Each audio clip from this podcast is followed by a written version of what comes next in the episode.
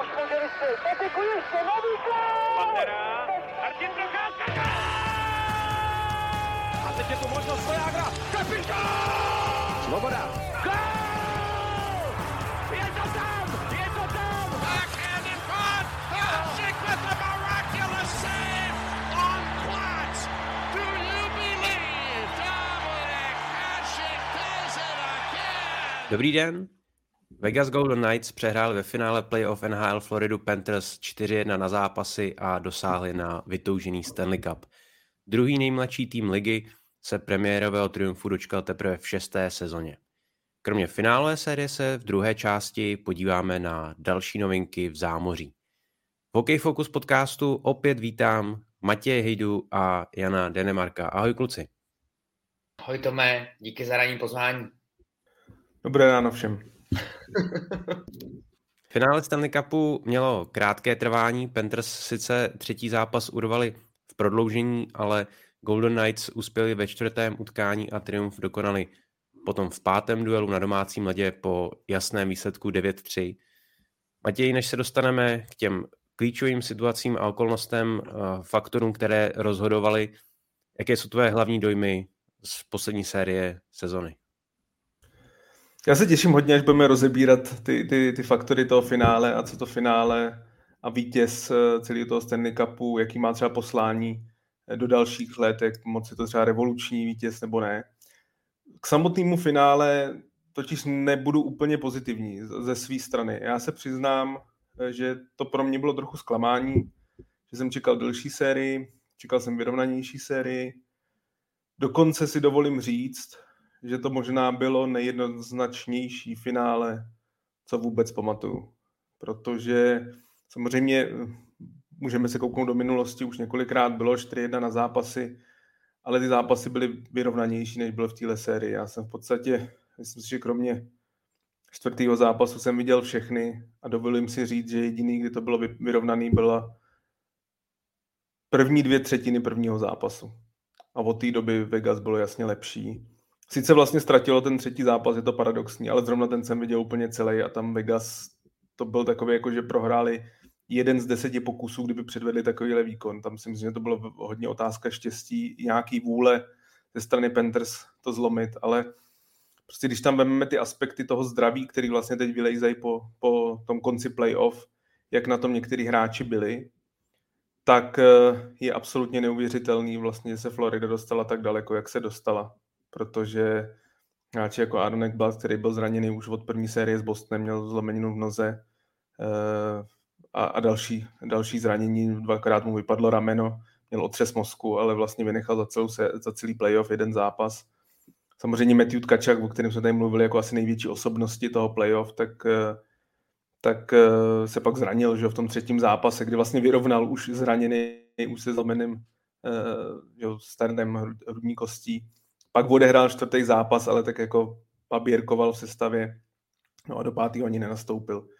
Mě, mě, to, mě to mrzí, protože nebyl jsem nějak jako emočně investovaný do tohohle playoff, teda do tohohle finále, že bych fandil jedný nebo druhý straně. Chtěl jsem prostě vyrovnanou sérii a to, to, to, to jsme se nedočkali. Myslím si, že prostě Vegas vyhrálo naprosto zaslouženě, jednoznačně, silnější tým, zdravější tým. Zase se vrátím k tomu, co jsem tady říkal na a budu to vlastně říkat každý rok asi před playoff, že prostě abyste vyhráli ten Stanley Cup, musí se sejít víc věcí a jednou z tou nejdůležitější je zdraví. Vegas byli v podstatě komplet zdraví, komplet tým, kromě brankář, brankáře, ale Aiden Hill se potkal s výbornou formou.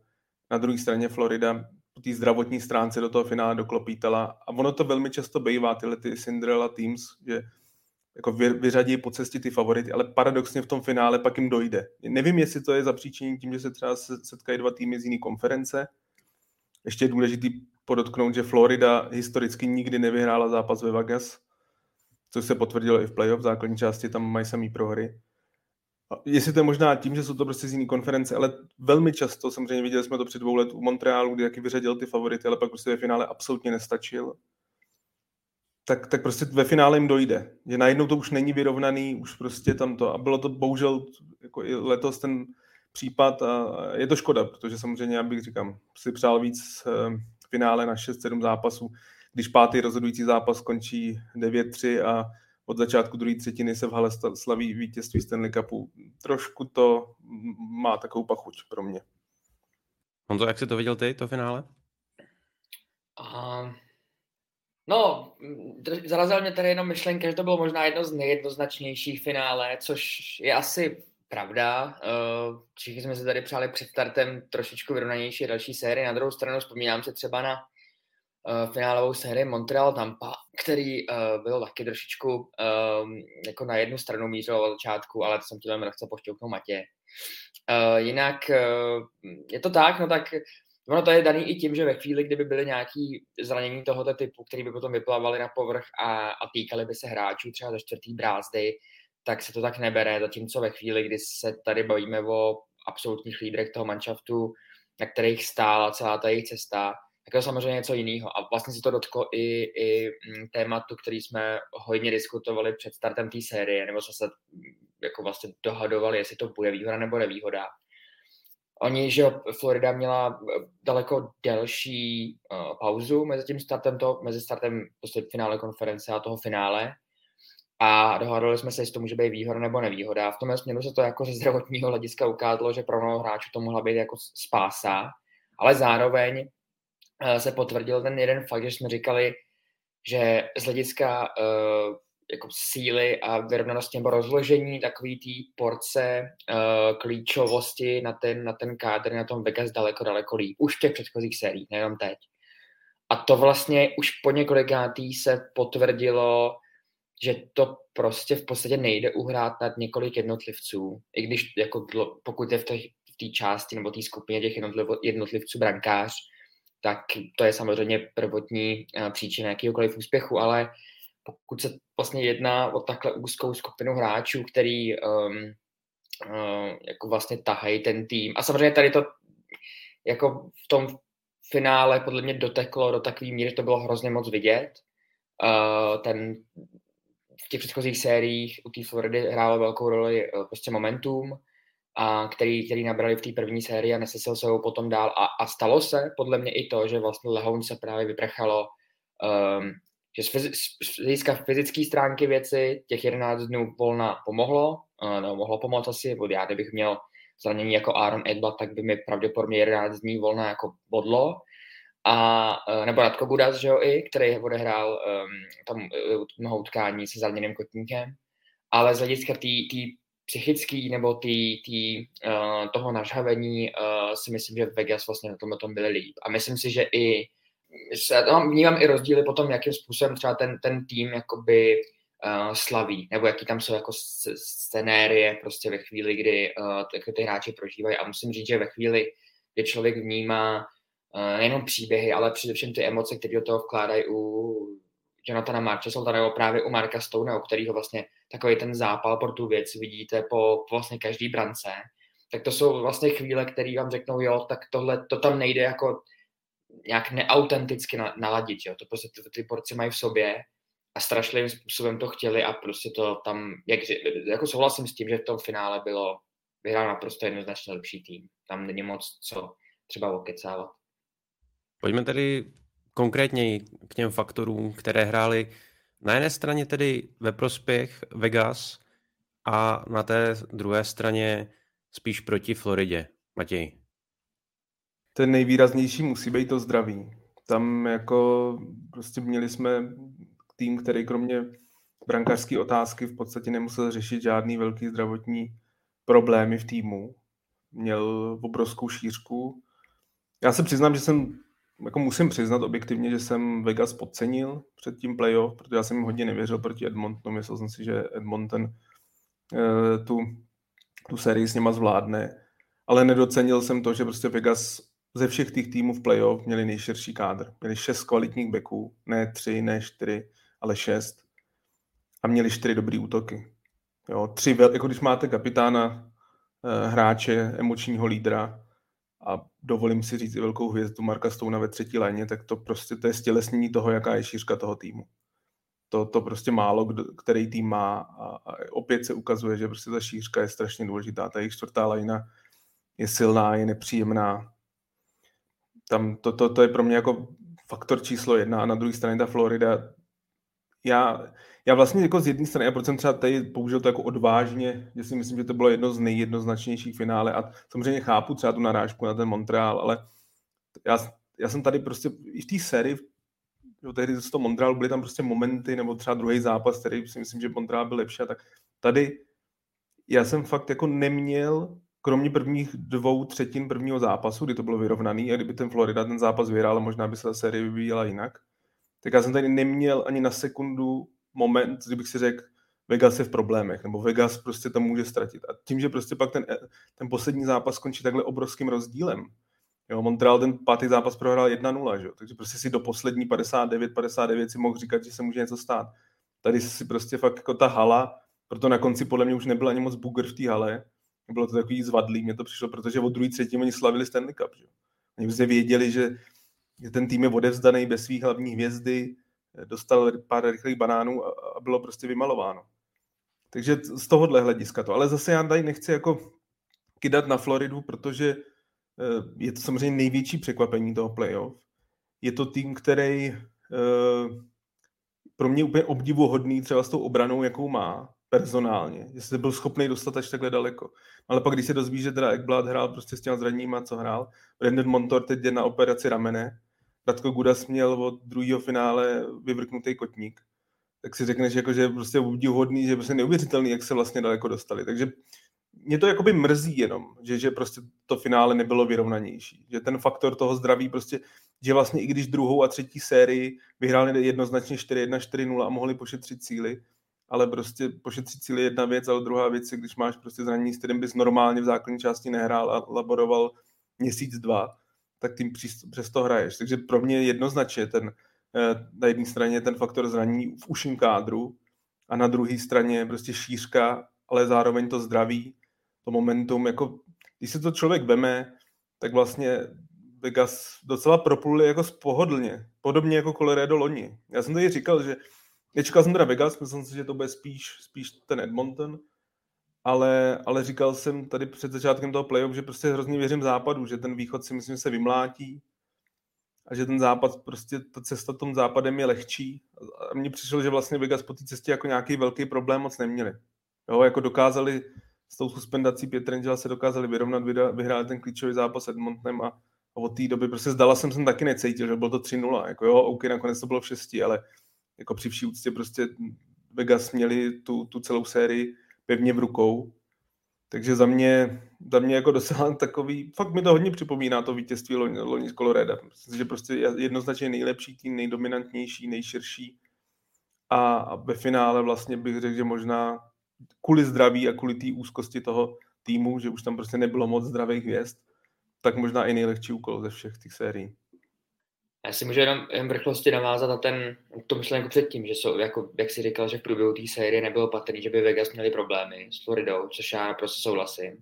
A myslím si, že tam byl jeden moment, samozřejmě v tu chvíli ještě člověk absolutně neměl informaci logicky o zdravotní kartě některých hráčů, ale vlastně moment, který vůbec se neodehrál na ledě, ale daleko předtím, a to ve chvíli, kdy oni um, dovedli prostě darem z hůry v podstatě eh, vyrvat ten, ten třetí zápas a na ten čtvrtý šli doma. A já jsem si před tím čtvrtým domácím utkáním říkal, že naopak, že by se i vzhledem k těm zkušenostím tehdy, který, který oni že ho předvedli v těch sériích předtím, že teď by se to mohlo naopak uh, otočit směrem, který um, jsme jako doufali, alespoň ta série by mohla být zajímavá nebo takhle.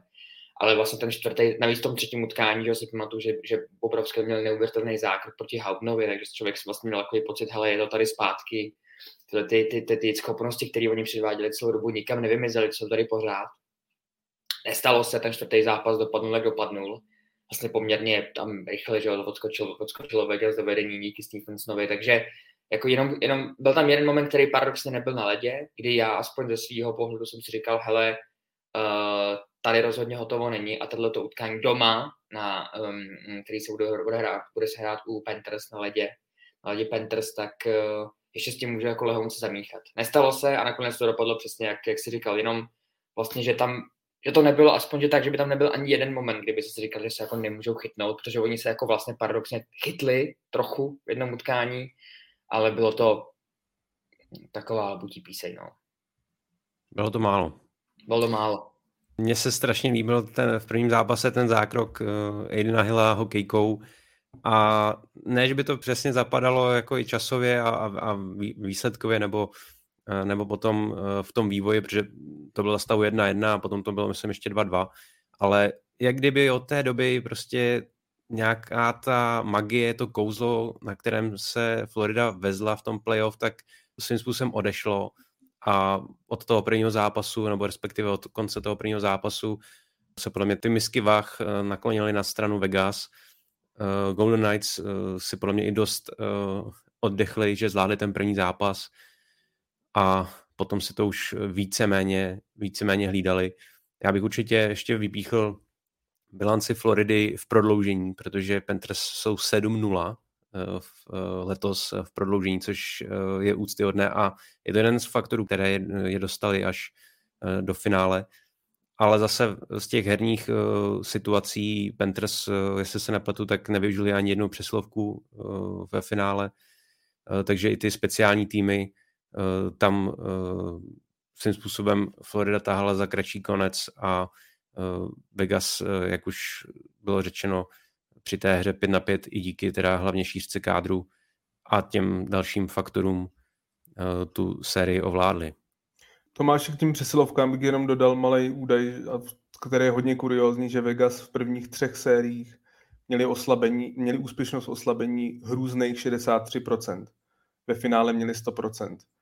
Tam byl extrémní diametrální rozdíl, že Florina ty góly se strašně nadřela Jakože, když už občas dal, to bylo hmm. vydřený a ta Vegas ty góly v, sér, v ty finále dávali úplně jednoduše.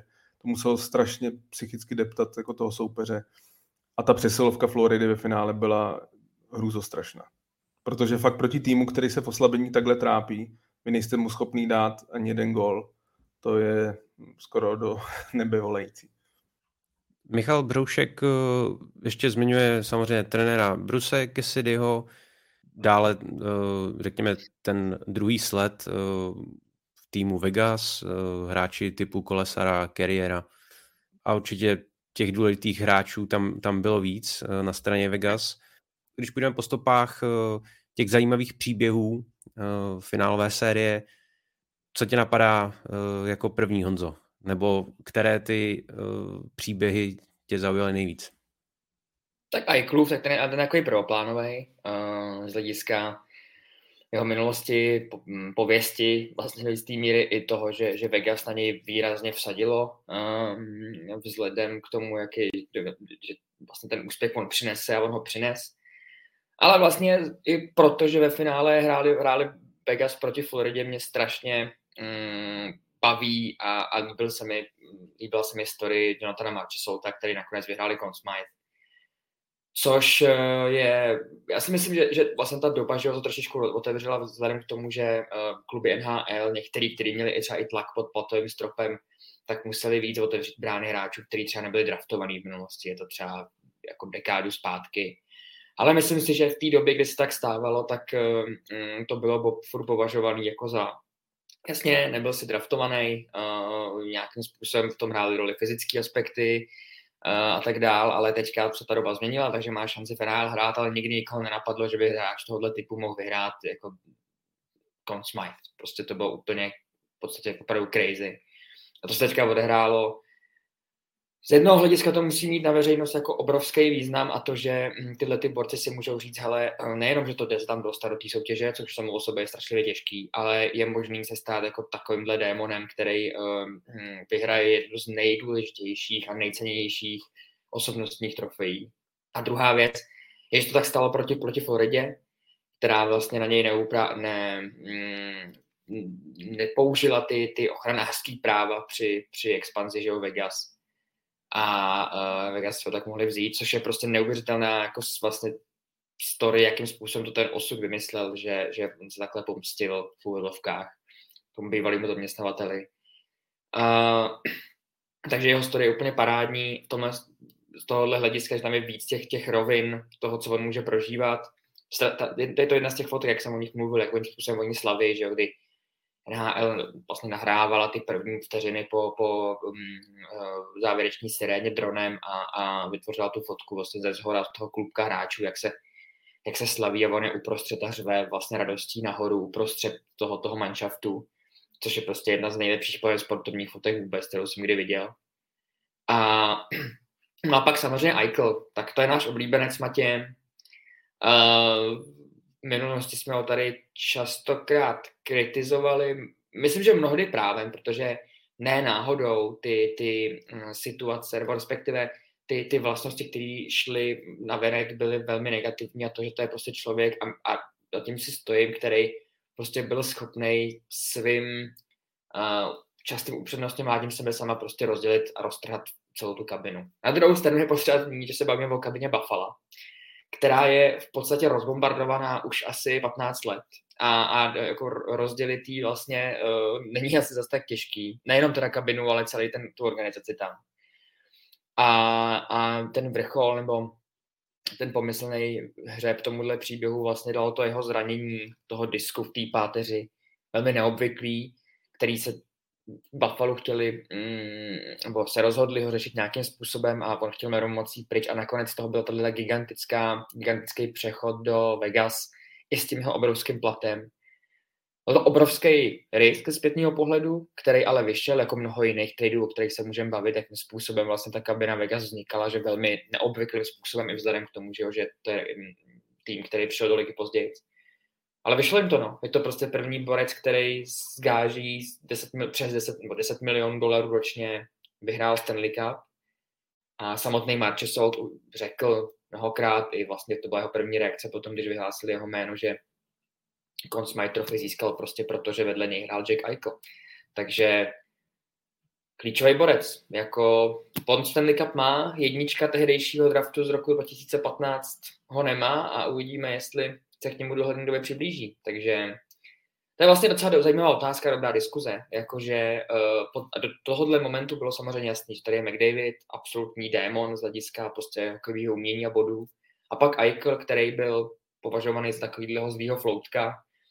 A teďka se ty misky jako obrátil takovým způsobem, že kdyby to podle ty kariéry doběhly jejich takovýhle jako rovině, tak samozřejmě každý z těch klubů zpětně by si asi vybral uh, ne, samozřejmě Aikla, ale, ale jako z hlediska v současné chvíli užitku pro ten celkový jako přínos toho manšaftu je samozřejmě Aikl teďka ve vedení, no. Prostě má Stanley Cup a tam ten zbytek se může okecávat vlastně jak, jak chce, ale, ale má Stanley Cup, that's it. No, já jako určitě si musím posypat hlavu popelem v tom, že uh, jsem, a myslím si, že po právu jsem ho podceňoval během základní části, protože on měl prostě zápasy nebo úseky během té sezóny, kdy, kdy hrál skvěle a patřil k největším hvězdám ligy, ale měl prostě měsíc třeba, kdy si prostě myslím, že neodpovídal jeho gáže tomu, co hraje. A když to, k tomu prostě připočteme tu jeho minulost Buffalo, se prostě vědělo, že to není úplně, nebo takhle, každý, kdo se pohybuje kolem organizace Buffalo, vám zpětně potvrdí, že dát mu C nebyl úplně nejlepší nápad v historii toho klubu. Uh, takže prostě ta, ta výměna naprosto dávala smysl pro obě strany. Já si myslím, že ani teď po tom, co viděli fanoušci Buffalo Jacka Eichla slavit se Stanley Cupem, nelitujou, nelitujou ty výměny. To prostě nefungovalo to tam a, a ta výměna dávala smysl. Myslím si, že Buffalo na ní navíc získalo jako taky velmi dobrý, eh, dobrý artikl v do budování do budoucnosti s tím, že teď prostě oni naopak si myslím, že jsou takový jako tým na vzestupu a myslím si, že v následujících letech o nich hodně bude mluvit. Ale je pravda, že v playoff mě naprosto Jack Eichel přesvědčil, ač třeba v posledních dvou sériích nedal gól, tak, tak prostě tou všestranou hrou, tou, tou jako komplexností, jako v, za, v zavážení puku do pásma je podle mě možná byl v playoff nejlepší hráč vůbec defenzivně hrál skvěle a právě pomohl vyrůst hráčům jako Jonathan Marchiso. Měl řadu skvělých, naprosto skvělých nahrávek právě velmi často na Marchisovi góly. Takže za, jako naprosto zaslouženě on byl společně s Marchisem největší kandidát na konc Smythe Trophy. Já bych asi taky dal Marchisova, bych mohl hlasovat, protože prostě dával ty klač, klač góly, ty klíčové momenty ale přiznám se, že jsem čekal spíš Eichla, protože i kvůli tomu příběhu víme, jak to je, prostě eh, novináři velmi často samozřejmě rádi hledají ty, ty, ty příběhy a tak a ten iClub je za mě asi po zásluze ten největší, protože když se bavíme o hráči, o kterém se mluví, že s ním nemůžete vyhrát, přijde do týmu, který každoročně je v playoff a najednou on tam přijde a oni poprvé v playoff nejsou. Tak takovýhle totální obrat, že teď mluvíme rok potom o hráči, který vlastně nikdy neprohrál sérii v playoff, má svůj Stanley Cup. Jo, teď samozřejmě to porovnávání s jedničkou, který, ale já si myslím, že absolutně není fér, jako tam já v tomhle budu... Ne, jako... Tady jako souhlasím, že z hlediska umu a, a talentu to je neporovnatelný. Prostě McDavid je ustřelený, jenom z hlediska, že to je vlastně paradoxně, paradoxní z hlediska toho, že tenhle ten frajer se o něm mluví teďka v téhle rovině ze získání Stanley Cupu, což je meta, kterou McDavid prostě honí a podle mě ještě bude honit nějakou, nějakou chvíli, no. No, tam se prostě vracíme k tomu, a to je podle mě to nejdůležitější, a myslím, že Vegas to samozřejmě zase znovu potvrdili. Hokej je extrémně týmový sport, dovolím si říct, že možná nejtýmovější, a s jedním, dvouma hráčem to prostě nevyhraješ. Potřebuješ celý tým. Jack Eichel, tím jako neupozadňuji jeho, protože já, já, já opravdu říkám, jako, že pro mě s Maršisovem byl největší hvězda toho týmu, nebo nejlíp hrající hráč, i když těch adeptů na to konci tam bylo třeba 4, 5, 6, ale oni dva vyčuhovali nejvíc ale prostě musíš mít kolem sebe ten tým.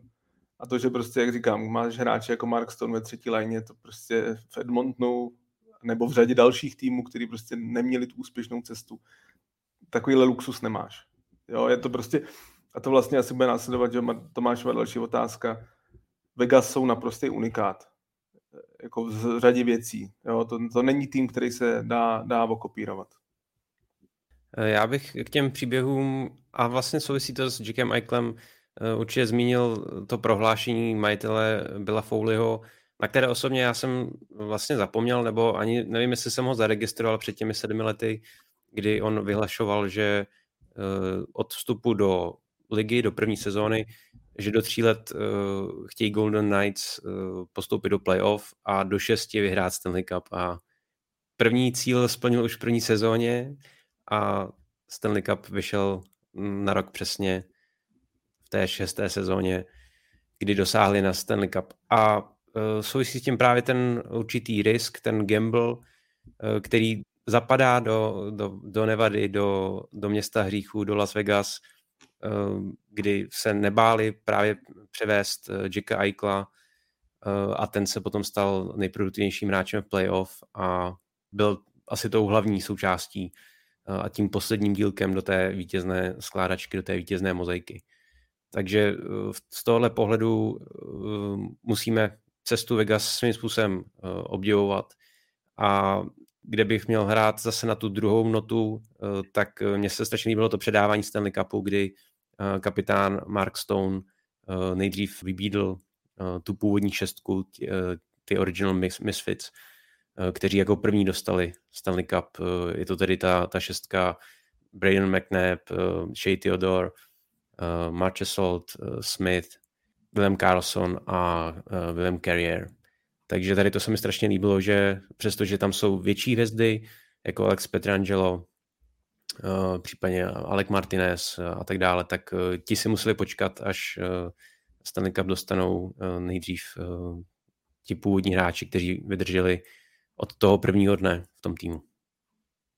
Když teda uh, Matěj uh, naznačil trošku uh, to další téma ohledně Vegas, tak uh, jaký je tedy odkaz Golden Knights? Protože ta cesta byla skutečně jiná, uh, výrazně agresivnější hned od začátku. Bude tedy docházet právě k tomu, že týmy, které chtějí získat Stanley Cup, si zatím půjdou víc, budou agresivnější na trhu, budou přivádět eh, drahé hráče a ehm, ta, řekněme, lojalita eh, vůči hráčům eh, nebude taková, jaká možná dřív bývala, ačkoliv NHL je hlavně velký biznis. Může být, může to mít vliv, ale já si myslím, že ještě větší vliv to bude mít na to, že ten zájem o to mít tým v NHL teď z pohledu města nebo majitelů, že, že ty expanzi NHL to bude větší a větší o tom mít prostě zájem, protože my pamatujeme doby, kdy prostě nastupovali týmy do ligy Florida, když Florida vlastně napadla v finále, ale prostě Tampa, uh, Atlanta, Minnesota, prostě jak dlouho, Columbus, Nashville, jak dlouho prostě trvalo vybudovat ten tým. A teď vidíme prostě na dvou příkladech, protože dovolím si říct, že vlastně letos i díky Seattleu vidíme, že prostě velmi krátce po založení klubu ty můžeš být úspěšný. Vegas je naprostý extrém, u Seattleu ta cesta je těžší, protože si myslím, že ty generální manažeři po celé soutěži se už poučili, ale prostě proto za mě vlastně největší jménem ohledně Vegas za mě je dneska už bývalý generální manažer George, George McPhee, který naprosto v podstatě si dovolím říct očural všechny, všechny generální, nebo velkou většinu generálních manažerů, třeba i právě bývalého generálního manažera Davea Taylona uh, Floridy, když získal hráče jako Maršiso a, a, a Rileyho Smise, kdy prostě oni dokázali tu svoji situaci podle pravidel, které byly od NHL nastavený, naprosto skvěle využít. Za prvé, získali skvělý hráče a když, ne, když to třeba nebyla velká hvězda, tak dokázali prostě získat řadu draftových pozic, který jim pak umožnili být agresivní. Proto já jsem přesvědčený, že další týmy tohle úplně jako nemůžou skopírovat. Já si fakt, fakt myslím, že tohle je jako jedinečný unikát, který je unikátní, klobouk dolů před nimi, že jim to vyšlo, potřebovali k tomu i řadu štěstí a o tom třeba ještě budu, budu pak mluvit, ale nemyslím si, že je to něco, co se dá jako okopírovat. Jediný, kdo to možná může teoreticky okopírovat, je jiný tým, který bude expandovat do NHL. Seattle ale jde trošku jinou cestou, která mě třeba je trochu bližší, ale je to prostě něco, co, co já si fakt myslím, že podklady k tomu úspěchu, vlastně to ukázala hned ta první sezóna, byla ta práce George McPhee. Přiznám se, že když bylo po tom draftu, mě to nedošlo. A vlastně až pak člověk to zjišťoval, jak mistrnou práci, jak prostě fakt měl rok na to vymyslet tu strategii, jak ten tým nejlíp sestavit. A, a to, že vlastně dneska oni že z těch prvních kol, kterých měli hlavně že v ten první rok jako velké množství, dneska tam ty hráči nejsou, ale díky tím prvním kolům a tím prospektům oni mohli agresivně tradovat pro Marka Stouna, eh, pro Jacka Eichla. Není tajemstvím a to je právě třeba to štěstí. Oni měli obrovský zájem a bylo to opravdu velmi na spadnutí eh, trade pro Erika Carlsona, ještě než získali Pietrangela, ještě než získali Marka Stouna. Řekněme si, jestli kdyby Erik Carlson s tou smlouvou, protože by asi dostal velmi podobnou smlouvu ve Vegas, kdyby dneska Erik Carlson byl ve Vegas a nebyl tam třeba Mark Stone, jestli by ten tým byl takhle úspěšný. Jo, i, to, i tohle štěstí potřebuješ. Další obrovský štěstí, že se na trhu objevila taková hvězda, jako je Alex Pietrangelo.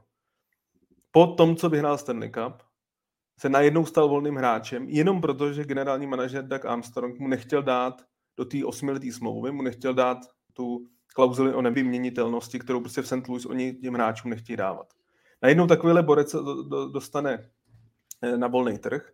Vegas jako obrovsky atraktivní adresa, jak z pohledu žití, tak z pohledu peněz, tak z pohledu prostě síly týmu.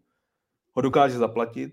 Víš moc dobře, Tomáši, že já vždycky říkám, že kdyby v Torontu byl hráč typu Pietrangela, nebo kdyby oni byli schopni získat takovýhle hráči na úkor jednoho z těch uh, velmi čtyře placených útočných hvězd, myslím si, že by byla velká šance, že by dneska Toronto mělo za tu dobu už, už Stanley Cup. Protože to je prostě to, co to... Oni ten tým skládali, ale říkám, to jsou jako i ty faktory toho štěstí. Jako tohle se musí, musí se sejít. Je tam výborná ta lokalita. Připomeňme to, že prostě, a to já tady budu opakovat neustále, že prostě je to finále, kde oba týmy eh, jsou ze států, kde se prostě jako ne, neplatí daně. Takže to jsou jako obrovské věci, které se musí sejít. A já si fakt nemyslím, že tohle je něco, co vlastně může jako jiný tým uh, okopírovat. Je možný, jak si říkal, že ty generální manažeři budou víc agresivnější, že třeba budou víc tradovat ty draftové pozice, nebudou tak trpěliví s výchovou těch hráčů, řeknou si, hele, tady máme dva talenty, ale tamhle je 24-letý kluk, který prostě už je hvězda, můžeme ho získat, pošleme tam ty. Třeba to by moh- mohlo být, ale nedokážu odhadovat. Uvidíme to třeba už letos na draftu, který je za necelých 14 dní, který pro řadu eh, expertů je generační ale řada týmů, prostě, který jsou třeba už dlouho v suterénu NHL, třeba najednou bude agresivnější. Uvidíme. Na to, na, na to nedokážu najít odpověď. Vlastně pro nás by to bylo asi dobře, protože máme o čem mluvit. Samozřejmě sezóna, jako byla ta letošní, kdy první trade byl po čtyřech měsících skoro, e, není úplně z pohledu novináře atraktivní, ale co dodám k tomu já, proto mě třeba ten přístup sympatický není, jak jsem mluvil o té lojalitě, já jsem pořád, i když vím, že NHL prostě je naprostý biznis a poznal jsem to jako z, z řady stran, tak já pořád mám v sobě kus takového toho sportovního romantika, proto musím uznat, že mě takový ty cesty toho piplání si těch talentů a takový to, že si tam držíš ty hráči, který jsi nadraftoval po delší dobu a oni se pak stanou třeba klubovými legendama. Mně osobně je sympatičtější než, než takovýhle budování. Ale klobouk dolů, hlavně před McPhee, ale pak i McRimanem, současným generálním manažerem, jak dokázal být agresivní a dokázal dostavět ten tým, který mu McPhee skvěle připravil. A to mě jenom se v rychlosti zeptám, i, i tobě se při, při eh, teďka Matějovi promluvě, že se měnila v kameře jeho barva jeho svetru. Se mi líbilo, že vlastně ty emoce tam hrály všema barvama v tomhle, v tomhle tam proslovu, což bylo super. Já to dodám. úplně ty emoce. Já, já, to, je, to je hodně cool, jako eh, feature tohleto. Ne, já jsem si hrozně hloupě, já jsem trošku změnil design svého sezení a sedím proti otevřenému oknu a svítí na mě sluníčko, takže vždycky, když víc vysvětnem, tak já úplně zrudnu, jak rak. Když se trošku zatáhne, tak já vypadám trošku normálně. Jsem trošku opálený, to přiznávám, ale e, bylo to z, mý, z mého pohledu velmi z, e, netaktický. E, ne, z hlediska PR jako fenomenální práce ale, ale eh, jako navážu na to, co, co jsi říkal, co týče Vegas, protože ta, ta, eh, jednak se to samozřejmě pro běžný klub, který je v současnosti, nebo je v té soutěži už několik let, to se zopakovat nedá už jenom z toho důvodu, že, že Vegas přesně tak, měli možnost si ty hráče, eh, měli roky na výběr vlastně úplně hotových hráčů, že jo? nebo prostě nějakých čakrů s, s dalšíma 30 klubama. To je jedna věc. A druhá, a myslím, že vlastně oni díky už jenom tomuhle faktu mohli přijít teda k tomu, že jako u, rozhodně to je tvrzení, který je hodně subjektivní, ale mnoho těch generálních manažerů v jiných klubech logicky, jsou to lidské bytosti, tak do té práce kládají emoce, což je naprosto v pořádku. A přišlo mi, že ve Vegas, jako kdyby to řídili prostě analytický stroje, který veškeré svoje emoce zahodili dosti do koše a, a, a jednou, bylo jim úplně jedno, jaký. Jaký spálej mosty, co to udělá s, s, jako s náladou a s, s, s jako pohledem fanoušků, jaký, jakým způsobem s, s, jejich rozhodnutí jako se projeví do nějaký třeba především u Marka André Fleryho, jakým způsobem se to projeví do jako jeho rodinné situace a do dalších věcí, které samozřejmě absolutně logicky s tím vším souvisí, protože prostě je to, ano, je to biznis, ale protvořený lidma a to si myslím, že vlastně oni absolutně odhodili veškeré tyhle ty typy zábran, které se jindy jako často řešejí, osobní vlastně potřeby nebo věci hráčů, hlavně u těch největších hvězd, pochopitelně. A, a prostě šli tvrdě za svým i přesto, a i přesto, což si myslím, že je nejpodstatnější, že po té uh, jako úspěšné sérii těch prvních třeba dvou, tří, tří sezon, aspoň pro mě se trochu jako vyprchala taková ta wow, je tady prostě nový klub, který je úspěšný od prvního momentu, OK, tak se zařadili do jako pozice kontendru a furt to nevychází, no tak už jim jako tikají hodiny, ty přivádějí hráči, kteří jsou na vrcholu, ale samozřejmě jako jsou tím pádem i věkově okolo třicítky, třeba u Pietrangela. A nakonec jim to teda parádně cvaklo všechno dohromady letos. A myslím si, že uh, jednak to přesně bude jako atraktivní příběh a neuvěřitelný příklad toho, jak to jde udělat, když jdete z mějšku, když zakládáte nový klub v NHL, že pod tím chce být každý podepsaný. A, a je to taková prostě otázka i prestiže, si myslím, pro velký boháče v Severní Americe, tady tyhle ty sportovní kluby ve společenském prostě jako měřítku. A, a druhá si myslím, že, že ty, ty bylo dobře zmíněný Matějem, že, ty, že vy potřebujete i schodu okolností, kterou vy nemůžete absolutně ovlivnit, ale musíte ji extrémně využít. A to je třeba situace, aspoň pro mě je to dál symbolizující u toho Jacka Eichla, to je furt jako až špička ledovce, ale i tak, je to na tom krásně ukázaný. Protože dvojka draftů a, a bez jako všech pochybností generační talent pořád. Je to prostě herně a, a, a talentem a schopnostmi je to neuvěřitelný démon, což ukázal v tomhle tom playoff tak se vinou okolností, na kterými vy absolutně nemáte kontrolu, stal mužem, který chtěl merou mocí odejít prostě. A to, to vám takovým způsobem nahraje, uh, že když to teda agresivní, což se sešlo s tím, s tím um, s tou strategií, kterou mělo vedení Vegas Golden Knights, tak to prostě do toho jdete jako natvrdo. Že tam to prostě tak měli daný. Jdeme na tvrdo prostě pro Stanley Cup. A tenhle ten hráč vám k tomu může pomoct, což se potvrdilo. Bylo to teda riskantní, logicky, ale tak to tak je, když jdete agresivně za jediným cílem. A, a vyšlo to.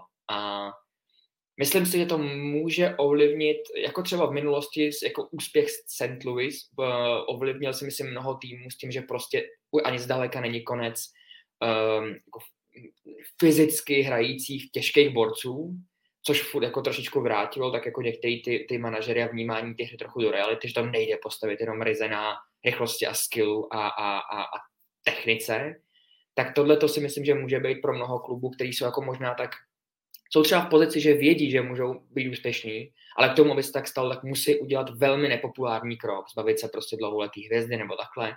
A prostě reálně se to může vrátit v některých případech do tohohle směru, že se udělá rozhodnutí, který z hlediska třeba oblíbenosti toho hráče mezi fanouškovskou základnou je velmi nepopulární, ale prostě z dlouhodobého hlediska ten generální manažer věří, že tohle to pomůže. A tohle douf, doufám z toho fanouškovského a i novinářského hlediska, že bude vlastně ano častější, protože to je té koření, který se děje okolo a který je zábavný. Jaká bude budoucnost Vegas? Eh, řekněme ta nejbližší, protože eh, co jsem se díval na kádr, tak eh, prakticky to zůstane pohromadě, akorát Ivan Barbašov bude nechráněným volným hráčem. Takže můžeme očekávat útok na Stanley Cup i v příští sezóně? Ještě mi otázka brankářů, je velká. To to je, to je obrovský, obrovský, jako, obrovský otazník, jakým způsobem jsem s tím popirou už, už loni, loni, když už vidím loňský rok. Minule před začátkem finále jsme se tomu věnovali. Ještě je tam jedna velká legenda, která bude bez smlouvy, a to je Phil Kessel, což je samozřejmě příběh, který absolutně nechápu, že jsme zapomněli, protože to je největší story um, tohohle finále a téhle soutěže, že tenhle ten burgerový a hotdogový démon uh, to nakonec dotáhnul ne úplně vlastní vinou teda ke Stanley Cupu, ale, ale budíš, to ten miláček, tak to je velký. A, ale ne, karavana jede dál, jako tam, tam tohle to dává uh, možnost tomu klubu, což je velmi neobvyklý podle mě uh, v posledních letech, ale dává to tomu klubu jako možnost pokračovat v podstatě jako v drtí většiny v nezměněném složení, což je podle mě Nenazýval bych to asi nějakou začátkem jako dynastie, to si myslím, že je dost, dost těžká písemka uh, zopakovat třeba úspěchy Tampy, ale jsou v pozici, kde se o tom, rozhod, kde se o to rozhodně můžou pokusit. A zase u, u Vegas by to bylo zapříčenění, kdyby náhodou se v příštím ročníku zase stali šampionama, tak je to zapříčenění do velké míry právě tím, tím velmi exkluzivním možností, jako jak vybudovat ten tým jiným způsobem než všichni ostatní. Proto, i kdyby se to povedlo, tak vlastně chci říct, že ten úspěch v posledních, poslední dekádě, který měla Tampa, je pro mě absolutně jako nemožný překonat z hlediska uh, různých dalších týmů, které teďka jako přijdou. Že opravdu to je tak jedinečný unikát ta Tampa, co tam se dokázalo vytvořit, že to je pořád, to doceníme podle mě víc a víc, až opravdu s odstupem uh, dalších sezon, si myslím. Ale, ale zpátky k Vegas, tam se jede dál. Tam samozřejmě je potřeba vyřešit problémy, tak to je každý, jako, uh, po, každý, po každém ročníku uh, tam nějaký jsou problémy na skladě, které je třeba odházet, ale v tomto případě je to teda otázka brankářů, ale, ale síla toho kádru je nezměněná vzhledem k tomu, že by se jako si najednou řekl, hele, tak ty budou rádi, když se dostane do playoff. Vůbec, tady se jede dál na, na triumf. Ta budoucnost podle mě bude hodně ovlivněna zdravotním stavem Marka Stouna tam si myslím, že prostě to kapitán je to emoční lídr, jsem přesvědčený, že kdyby on v té kabině nebyl, to playoff nehrál, tak, tak Vegas to nevyhrajou. Myslím si, že je prostě tak důležitý hráč pro ten tým. A jeho s jeho chronickýma zádama, dvakrát operovanýma, by mě nepřekvapilo, kdyby ta kariéra byla výrazně kratší, než by si každý fanoušek přál. Ale uvidíme. Těžký jako hodnotit odtud, ale myslím si, že to je věc, kterou jako budou pozorně sledovat. Samozřejmě ta otázka brání, když já si myslím, že paradoxně Logan Thompson je jako velká budoucnost toho týmu. Já si že to je dobrý golman. Chtělo by to prostě mít zranění. No, uvidíme, co Robin Lehner s tou smlouvou, jestli to bude jako dlouhý LTIR. A tím se třeba uvolní nějaký peníze. Eh, ty golmanů tam bylo hodně, no. Aiden Hill teď najednou si vydělal.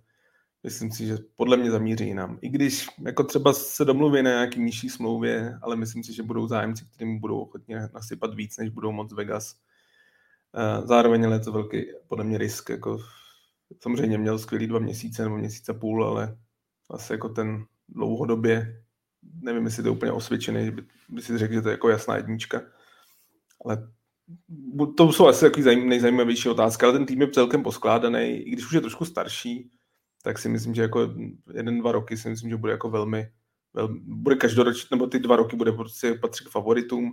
A ono, já jsem to psal, když se podíváš od té doby, co Vegas je v lize, tak po Tampě je druhý nejúspěšnější tým. Za 6 let vyhrál 11 sérií playoff, mají Stanley Cup, jediná Tampa vyhrála víc, vyhrála 13 sérií, má dva Stanley Cupy, takže Vegas je prostě z pohledu úspěchu je jedna z nejúspěšnějších vůbec franchise teď v Severní Americe, jako z pohledu major sportů, takže rozhodně to není tým, který by někam odcházel. Uvidíme, jaký tam bude třeba ten hlad, ale zase je tam ta obrovská výhoda, že si myslím, že oni budou schopní tam přivést další hráče, za třem menší gáži, zase kvůli tím, tím daním. Ty hráči tam budou chtít hrát, protože vidí, že tam je to jádro kolem Pietrangela. Pořád z těch hráčů, těch Misfits, je tam Eichel, který teď ukázal, že prostě umí hrát v playoff, takže je to lákavá adresa, Vegas budou dobří i dál. Na konto brankářské otázky se Viktor Kašpar ptá, jestli podle vás zůstane Jiří Patera v týmu. To Vicky to si vytáhnul jako záludnou otázku z klobouku, ti řeknu teda. Uh, abych byl upřímný, jeho situaci absolutně netuším, jaká je, jaká bude. Hmm. Ne, tam je jako extrémně těžké na tohleto odpovídat, protože když si vezmete, tak v tom, tom žebříčku těch golmanů byl teda nějaký čtvrtý, pátý brankář. Jestli se nepletu, nekoukal jsem, ale myslím, že mu končí smlouva. Jako oni budou muset prostě, pokud se Lener nevrátí, a já se přiznám, že teď úplně nevím, jaký jsou jako informace kolem mě, ale prostě rok nehrál hokej a loni to taky tam moc nestálo, byl taky často zraněný.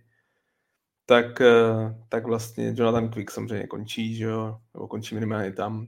Uvidíme, co teď ten Aiden Hill, je tam ještě Brosová, jako ty golmanů je tam hrozně moc a já myslím, že v podstatě oni budou muset jako, vlastně jediný podle mě, kdo tam je jako jistota, je ten Logan Thompson. Takže jako k ním další dva brankáři, třeba tím třetím bude Jiří Patera, proč ne, jako za minimální smlouvu, kdy bude pendlovat mezi AHL a NHL, asi dává smysl, ale, ale klidně ho může za tyhle ty malý peníze přivést jiný tým. Jako on si může vybrat, takže strašně těžké na tohle odpovídat. Ta, ta, ta otázka v bráně v Vegas je, je jako hodně zapeklitá. Roz, rozhodně tam není jako na růži chustláno, teda. to má to, co týče brankářské pozice. A Petr Frida se ptá, kdo by mohl uh, mít jako první z hráčů Vegas uh, dres pod stropem haly. Maršiso, jednoznačně. Vítěz Consmine Trophy je to ten původní hráč. Pro ten klub už je legendou. Tu si dovolím říct teď. Takže jednoznačně 81 Maršiso. A pak asi podle mě Stone. Já eh, bych se nedělal, kdyby těch hráčů eh, na poprvé bylo vlastně víc a možná eh, i třeba Riley Smith si myslím, že ve chvíli, kdyby Marcheslo měl mít dres pod stropem, ale tak si myslím, že velkou šanci má i Riley Smith a myslím si, že dojde k tomu právě, že třeba jim vyřadí ty drezy najednou. Tak místo tam máš, viď? Pod tím, pod tím stropem. Tam je prostor. Můžeš si to i dovolit i z pohledu čísel, že jo? tak taky volná ruka. Co Florida?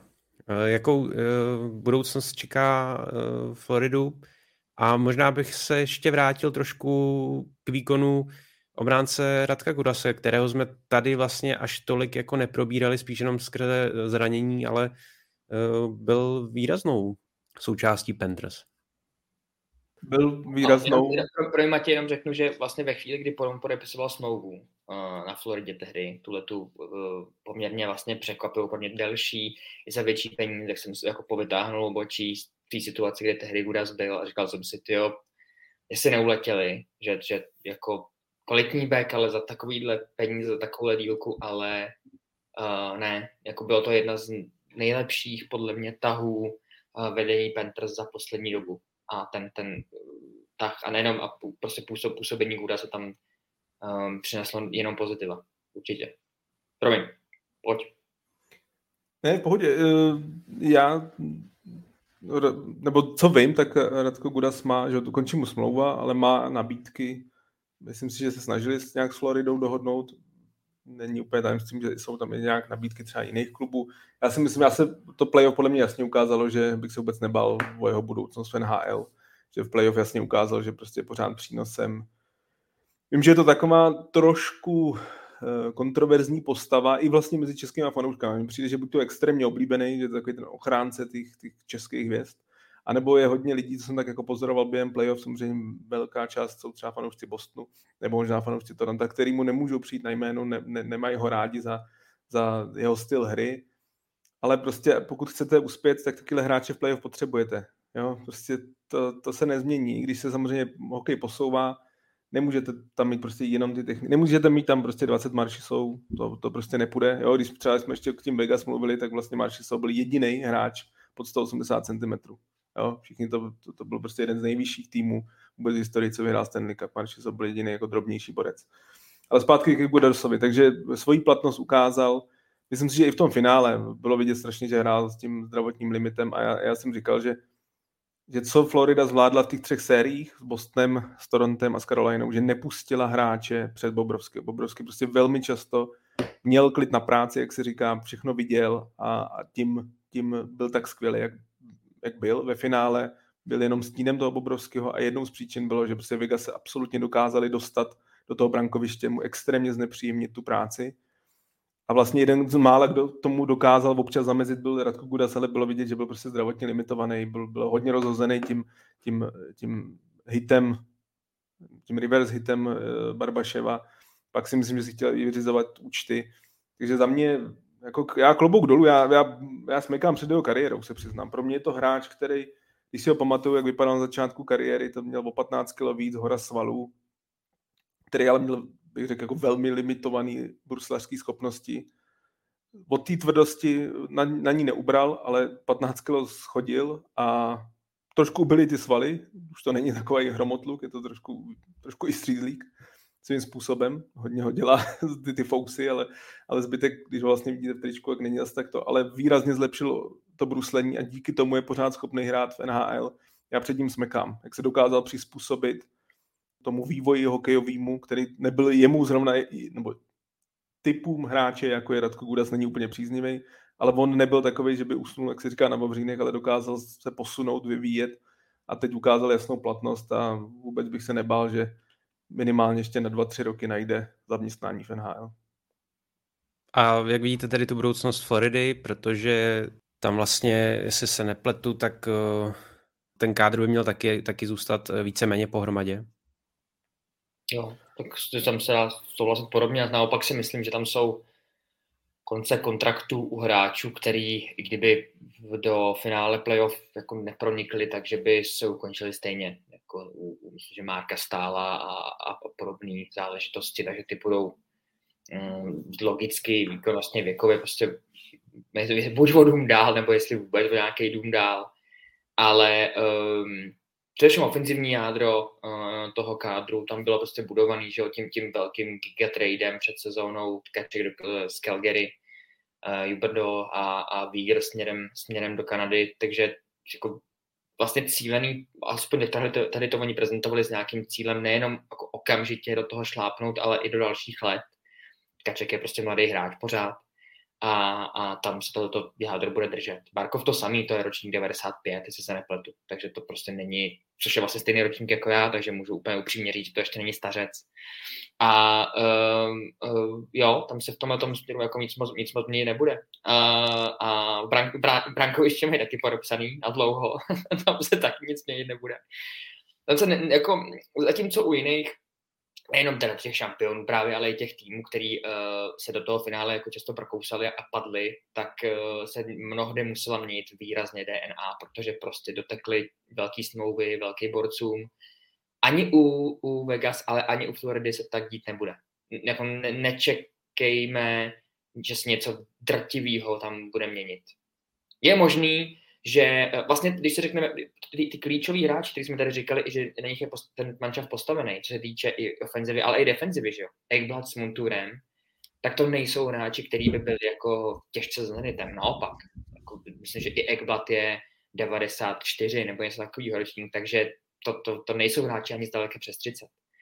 Tam, tam to, ta, ta karavana taky jede dál. A Poslední tečku za, řekněme, za, za tím finále udělá Petr Knápek a Matěj. Jaká je podle vás budoucnost NHL, protože to bylo nejméně sledované finále od roku 2007. 2007 jenom pro mě byl, byl Anaheim? Jo, Anaheim s No, dva malý markety tehdy. Že Altavá je kanadská, tak je to prostě asi nejmenší market vůbec v Kanadě a Anaheim, tak to je vůbec jeden z nejmenších, čili NHL, takže nebylo to překvapivý a podle mě to nebylo překvapivý ani letos. Tomáš mě překvapil, že to první finále bylo jako velmi sledovaný, ale pak to šlo rapidně dolů. Má samozřejmě na to vliv ten průběh, jak jsem říkal, prostě tam podle mě fakt od třetí třetiny prvního zápasu nebyl, bylo, bylo prostě jasný, jakým, jakým směrem se to finále bude vyvíjet, kdo je lepší tým. Ale, ale zároveň prostě v jakých lokalitách se to hraje. Tak Florida, i když samozřejmě nějaký úvozovka hokejový boom tam bylo, tak pořád je to Florida. Jsou, ve stejnou dobu se hrálo v Miami eh, v finále NBA, což jako je výrazně, výrazně populárnější v té oblasti, takže eh, to prostě má velký vliv na tu sledovanost. Kanadský fanoušek nebo fanoušek ze severu Spojených států si úplně tohleto finále asi nezapnul, což vlastně ukazují ty čísla. Ale jako o té budoucnosti, jak se, nebo takhle, jako Ono pro hokej je to vlastně svým způsobem dobře, protože se prostě rozvíjí, že rozvíjí se v těchto těch jako trzích, kde, kde ta popularita je nízká, takže je to, je to důležité. Na druhou stranu ve Vegas tam jako si myslím, že se dá říct, že dneska je to skoro hokejový město, protože tím, že tam ještě jako vlastně tam NFL, ale Raiders zatím jako na nějaký úspěch čekají, nebo nemají ho, a, ale velmi brzo se tam dostane NBA, o tom jsem přesvědčený a, a další Major League týmy, takže budou to mít těžší, ale co je důležitý, Golden Knights byli první. A to si myslím, že to je jako v té identitě toho klubu a toho hokeje v tom státě Nevada, si myslím, že je jako důležitý. Takže co se týče pro NHL, abych jako z tohohle bych asi úplně nevěšel, že by to byl nějaký jako velký problém.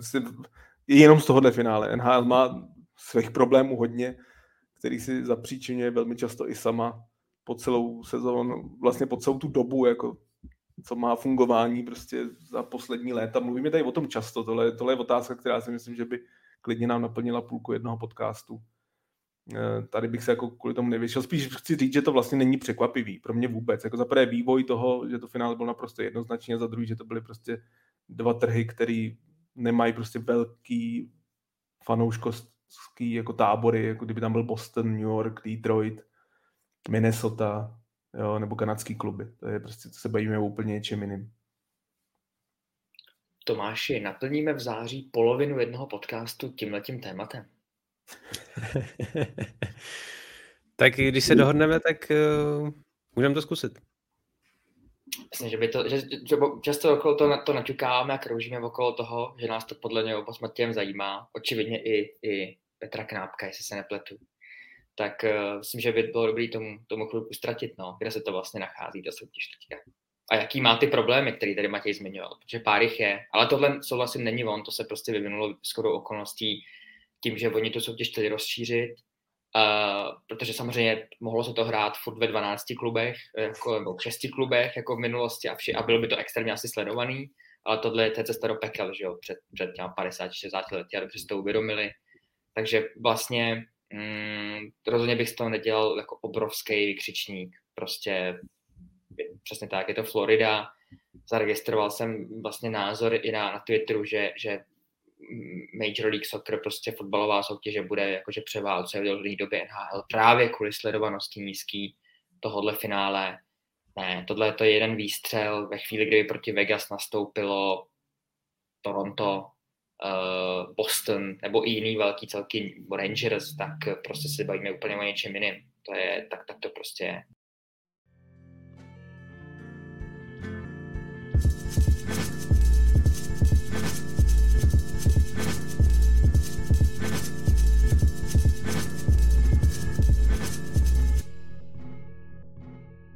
Ve druhé části zhodnotíme další aktuality a znovu se zaměříme na trenérské novinky. Nejprve se však podíváme na první výměny, které se nedávno udály a hlavní roli v nich sehrál Columbus, který nejprve v trojsměně s Philadelphia a Los Angeles nejprve přivedl z Flyers obránce Ivana Provorová, přičemž uh, brankář Kelvin Peterson zamířil uh, z LA Kings do Philadelphia a v dalším tradu sáhli Blue Jackets po dalším backovi Damonu Seversonovi z New Jersey za výběr ve třetím kole letošního draftu. Jenž uh, zároveň podepsal dlouhodobou smlouvu na 8 let za více než 6 milionů dolarů ročně. Matěj, co říkáš na posily Kolumbusu a v návaznosti na jeden uh, dotaz posluchačů, uh, jak podle tebe tyhle posily do obrany ohrozí pozici českých obránců Stanislava Svozila a Davida Jiříčka. Jak se ptal na tu agresivitu Vegas, jaký vliv to bude mít, tak minimálně na Columbus to možná už vliv má, i když já si myslím, že tam je to víc zapříčinění, že generální manažer Jarmo Kekelainen cítí, že je jako hodně pod tlakem, že pokud příští sezóna bude neúspěšná, tak on už asi další rok pracovat v Columbusu nebude.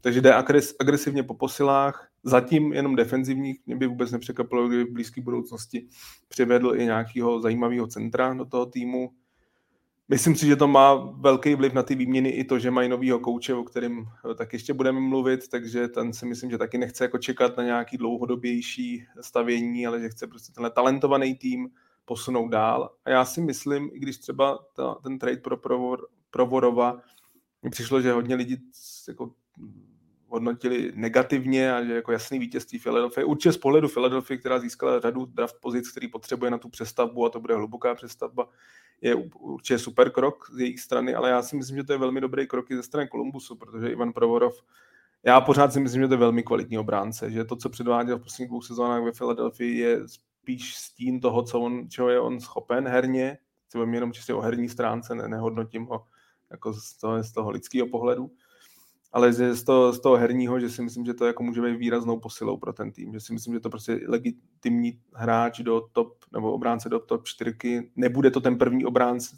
toho Majzaka uh, Verenského, tady právě bude spíš té pozici, která mu bude sedět, ale zároveň bude hrát 22-23 minut. Za mě, je to, za mě je to velká posila. Demon Siverson taky, ten zase jako je pravák, takže si myslím, že je velká šance, že bude hrát v prvním páru s Verenským a taky zkvalitní ten tým. To, to, to jednoznačně tam jediný, že ta osmiletá smlouva pro 8 a 29 letého hráče nějak takhle mu je. To vždycky na to tak trošku jako koukám, že za pět let se budeme bavit o vyplacení zřejmě, ale, ale tak prostě na to ke Klein nekouká, ten potřebuje úspěch příští rok. Takže já chápu tyhle, ty, tyhle ty posily, co se týče českého pohledu. Pro Davida Jiříčka si myslím, že to zase takový vliv nemá, že si myslím, že do těch třech obraných párů se vejde, je ta velká budoucnost toho týmu. Vůbec by mě nepřekvapilo, kdyby možná velmi brzo hrál právě třeba s Ivanem Provorovem v tom druhém páru. Napravo, že Provorov je levák. Horší je situace kolem Standy Svozila, nebo i Samuela Kněžka, slovenský obránce. Oba jsou leváci a tam je Verensky, tam je Provorov a myslím si, že tam Edem, ne, Edem Bokvis nebo Jake Bean, ještě jeden prostě z takových jako poměrně talentovaných beků. Těch talentovaných obránců je tam opravdu hodně já se přiznám, že bych nebyl úplně šokovaný, jak jsem tady zmiňoval, že možná přijde třeba ještě ofenzivní posila, kdyby jeden z těch dvou, buď to svozil, anebo kněžko, šel směrem na druhou stranu za tu posilu, protože fakt, jako, oni mají opravdu teď obrovskou šířku v té obraně, mají tam jako řadu zajímavých borců, e, takže tady bych vůbec nebyl překvapený. A pokud ne, tak si stejně myslím, že prostě budou hrát na farmě, že se jako do toho Ačka nevejdou. Matěj naznačil um, trenéra, eh, nového trenéra Kolumbusu, uh, kterým by měl být uh, Mike Babcock. Tak uh, co říkáš na jeho návrat do NHL? Honzo. Ty jo, to jako včera, když si pamatuju, jsem byl tehdy zodpovědný uh, v novinách za jeho uh, kauzu, která tehdy z ničeho, která tehdy z ničeho nic vykvetla a, a ukázala se, že ty jeho ani tak trenerský metody, ale lidský metody nebyly pro mnoho hráčů úplně v pořádku. Byl takzvaně odejít tehdy z trenérské lavičky. Tak, tak mě nepřekvapilo, že, že si vybrali jeho. Zkrátka prostě voda utichla, je to klub, který potřebuje přesně tak jako nastartovat nějakou pozitivní vlnu a je to trenér, který v minulosti má jako nesporný úspěchy a obrovské zkušenosti. To tak je. Dokonce si myslím, že výměna uh, Ivana Provorova naprosto přesně zapadá do takového jeho jako identity toho Babcocka, protože ten, tenhle ten typ obránců má moc rád. V minulosti v některých klubech na tak, tady těchto těch hráčích jako vyloženě, vyloženě stavěl, přestože i v minulosti třeba neměl tak velký jméno, ale v každý svým působiště, to bylo v Detroitu, ať to bylo potom i v Torontu, tak tohodle jako beka schopného, fyzicky statného, schopného hrát velké minuty, Um, to je jeho styl, takže to prostě jako zapadne přesně do toho, co on vyžaduje. A ne, já myslím, že se nemůže, nebo aspoň z mého pohledu, možná jestli to, to vidíte jinak, tak, tak uh, to je tak kontroverzní téma, že to samozřejmě přinést může, ale mě to jako nešokovalo, že by ho prostě někdo jako povolal v úvozovkách zpátky. To prostě, ten, ten frajer je uh, z hlediska trenérského řemesla jako nesmírně úspěšný. Když tady máte ten klub a, a tu potřebu mít nějaký dobrý, pozitivní jako úspěch teď a tady, tak to smysl dává, protože to není mm, začínající ten, který se bude ještě pořád rozkoukávat a učit se to vůbec.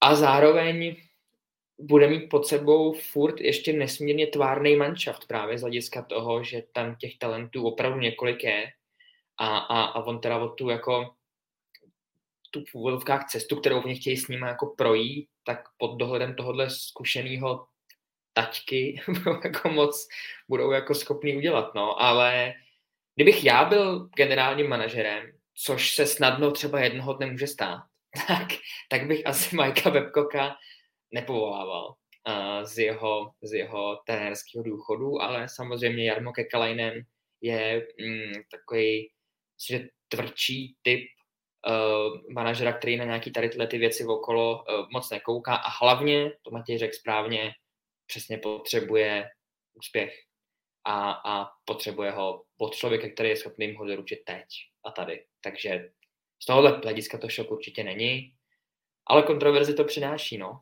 Jako je to téma určitě. Být tím hráčem Kolumbusu, nevím, jestli bych si dvakrát povyskočil. Myslím, že i vyjádření Zaka Verenského, který na to reagoval, bylo takový, že mezi řádky člověk mohl číst. Hele, tak uvidíme, no. Já jsem tady na Patrika Lineho. Jasně, tak to, to je další člověk, který si u hraní Fortniteu asi, asi podíval na zprávu na telefonu a zjistil, že, že začíná jiný časy. No. A jo, Johnny Goodrow utek od Daryla Satra. Teď se v Kolumbusu dočká Majka Bebkoka.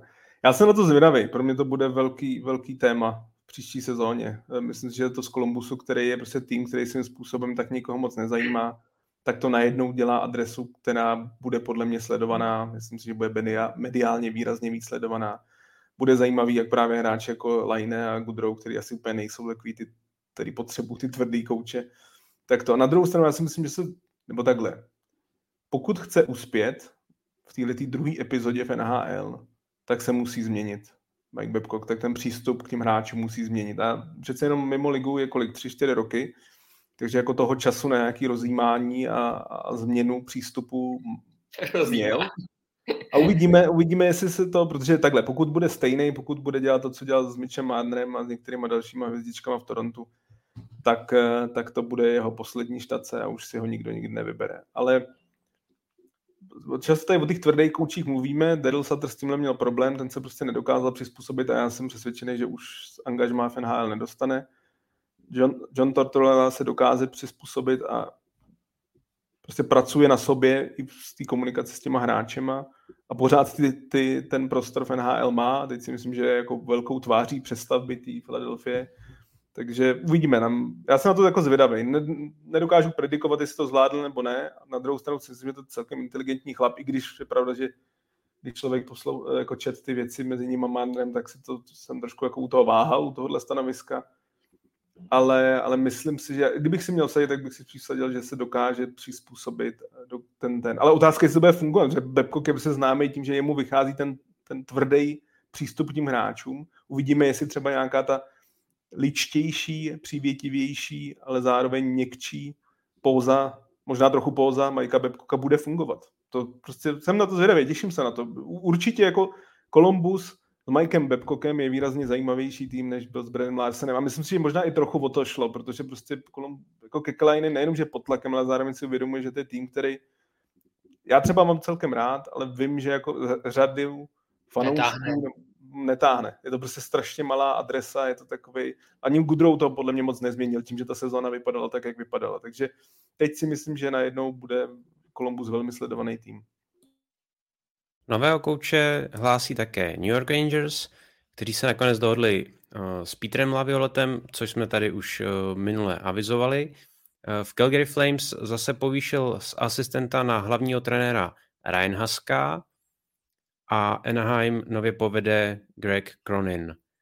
Uh, Matěj, co bys dodal k těmto jménům a co říkáš na návrat Jeroma, Jeroma Iginley Eh, právě do Flames na pozici poradce eh, generálního manažera, jak se ptá Petr Frida. Ten by ti mohl zavolat, ne, Matěj? Ten tam byl v Calgary tehdy, když, když tam, když, když tam uh, byl na tý, na tý, přes ten rok. No, Iginla už tam nebyl tehdy, Ne? Aha, ale, ale byl tam Craig Conroy, který se že posunul právě z té pozice asistenta generálního manažera na, na, uh, hlavní, na generálního manažera a zároveň tam byl ten Ryan Haska, který byl tehdy asistent, dlouholetý asistent. No je to, oba, oba si vyčekali tu svoji, tu svoji prostě pozici. Oba byli dlouho v takým stínu, tak uvidíme, jaká bude jejich kariéra v té hlavní rozhodující pozici. Uh, není to, že žádný takový ten, když angažujete někoho od vedle nebo prostě zvenku, je to prostě takový ten interní uh, angažování, takže já jsem na ně hodně zvědavý. Conroy je strašný sympatiák, to je takový jako hrozný pozitivista. Na druhou stranu ta situace v Calgary není vůbec jednoduchá, jako přiznám se, že mu moc nezávidím. Možná mu pomůžou i rady uh, Jeroma Ginley, i když tam si myslím, že já neříkám, že to bude vyloženě ambasador, to ne, tak bude prostě jeho poradce, ale to bych řekl, že to je takový i trochu PR move, uvidíme. to je uklidnění, to je uklidnění fanoušků. No, je, je, to, je to prostě největší legenda toho klubu, ač ten Stanley Cup tam nevyhrál, na rozdíl třeba hráči, který v 89. před ním, ale, ale prostě z pohledu jako toho individuálně to nejlepší hráč, co kdy tam byl, takže a je to hra taky hrozně jako sympatiák, je to prostě, to jsou oba dva, jak Conroy, tak, tak i Ginlas jako miláčci těch fanoušků, takže si myslím, že po té strašné sezóně a po těch eskapádách s tím, eh, s Darylem Satrem, tak si myslím, že to je taky fakt jako hodně, pojďme jako trochu pozitivna dát sem kolem toho klubu, ale tam je řadě hráčů končí smlouva takže uvidíme příští sezóně, takže uvidíme, jak eh, Lindholm a Hennefy na Backlund, jestli zůstanou nebo budou vyměněni. Rozhodně nepůjdou do sezóny bez podpisu, protože nebudou chtít akceptovat to, co tam bylo eh, s Kačakem a, a hlavně s Gudrowem, aby oni pak přišli, nebo hlavně o Gudrowa přišli za nic. To, to, to už Conroy naznačil, že to absolutně nepřichází v úvahu. Co se týče Rangers, no, Uh, já jsem nedávno poslouchal, no nedávno, asi den, dva zpátky jsem poslouchal rozhovor s jedním novinářem uh, z New Yorku a ten říkal, že to hledání toho kouče bylo jako hodně komplikovaný. Oni vlastně před dvouma lety, ono začalo už tak nějak, když, když tam přišel Galant, oni hodně chtěli roda Brenda Moora, doufali, že se nedomluví na smlouvě s Carolinou a že přetáhnou si tohle velmi talentovaný kouče. Nevyšlo to. Během téhle sezóny, kde to tak jako vypadalo na houpačce, bylo známý, že ten vztah mezi Galantem a Drurym není ideální, tak se hodně poptávali na Berryho Troce, jaká je jeho budoucnost, ale ten nakonec eh, upřednostnil pozici generálního manažera v Nashville. A teď v těch posledních týdnech, kdy hledali toho trenéra, tak nejvíc doufali, to byla jako jejich první volba, bylo to, že Mike Sullivan po těch změnách v, v Pittsburghu, že bude odejít, nebo že prostě tam skončí a že budou moct přetáhnout tohohle borce. Proto si myslím, že Laviolet je takový jako plán B, že prostě jim nevyšlo tohle. Já jsem zvědavý. Ono posledních týdnech se hodně mluvilo mezi Lavioletem a Johnem Heinzem. Tady si myslím, že když se podíváte na jejich CV, tak Laviolet eh, v Bagoru převálcuje, převálcuje naprosto uh, Johna Heinze a myslím, že je to lepší volba. Je to pořád jako z pohledu úspěšnosti vítězství osmej nejúspěšnější kouč vůbec historie NHL. Borec, který byl třikrát ve finále, jednou ho vyhrál. Ale na druhou stranu si myslím, že už taky padá do takový uh, škatulky, že to je prostě kouč fakt jako nakrátko. New York potřebuje uspět. Pro mě, já se přiznám, nevím, jak to cítíte vy, co mě to zajímalo, pro mě Rangers jsou možná nejvíc nečitelný tým teď jako do příští sezóny. A teď nemyslím jenom z hlediska kvalit, ale i z hlediska, co se tam bude dít. Já tam totiž strašně cítím tlak Jima Doule na majitele. Že tam je velký tlak na to, že prostě musíme teď uspět, jako okamžitě uspět. Jo, mělo to tam že myslím si, že to mělo i velký vliv na odvolání Gerarda Galanta, i vlastně na odvolání dva roky zpátky Jeffa Gordona a uh, Chris Drury se posunul na, uh, na pozici generálního manažera, který já jsem absolutně nechápal, jako proč Gordon skončil, to pro mě bylo absolutně nepochopitelný, protože si myslím, že to velmi dobrý, nebo byl to dobrý generální manažer. Takže já teď pro mě, já jsem fakt zvědavý, co tam bude. Jo, jak, jestli... jak, myslíš nečitelný? Jako tohle, mě... tohle je právě čitelný, že, že je obrovská snaha teď a prostě už něco udělat. To, to ano, ale zase největší problém New Yorku, co je, a to se asi shodneme, je to, že ty mladí hráči, hlavně ty útoční, a to je podle mě historicky dlouhodobý problém New Yorku Rangers, řekněte mi jinýho dobrýho útočníka, kromě Krise Krydera, který ho oni za 20 let draftovali a vychovali z něj jako hvězdu. Já mě nějaký jiný nenapadá. Podle mě největší problém je, Kápo Kako a Alexis Lafreniere udělat z nich hvězdy, který jako jednička a dvojka draftu byly, byly draftovaný. A nevím, jestli Peter Laviolet je úplně ten, zrovna ten typ kouče. Možná jo, možná se pletu, já nevím. Ale to si myslím, že největší problém.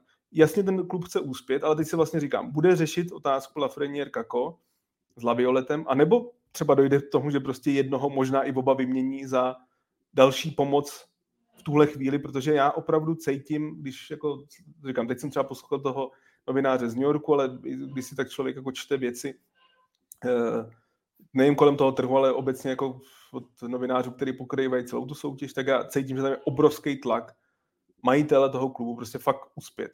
Jako vyhrát. Jako Galant se dostal do finále konference a OK, teď vyhořel teda z Devils a po dvou letech se pakoval. Já si nemyslím, že, to, že by byl to špatný trenér nebo že by, že by to bylo absolutní neúspěch. A stejně mu to nestačilo. Takže ten tlak je velký a já nevím. Pro mě to jako Lavioli je bodec, který ten úspěch může přinést, protože už to několikrát přines.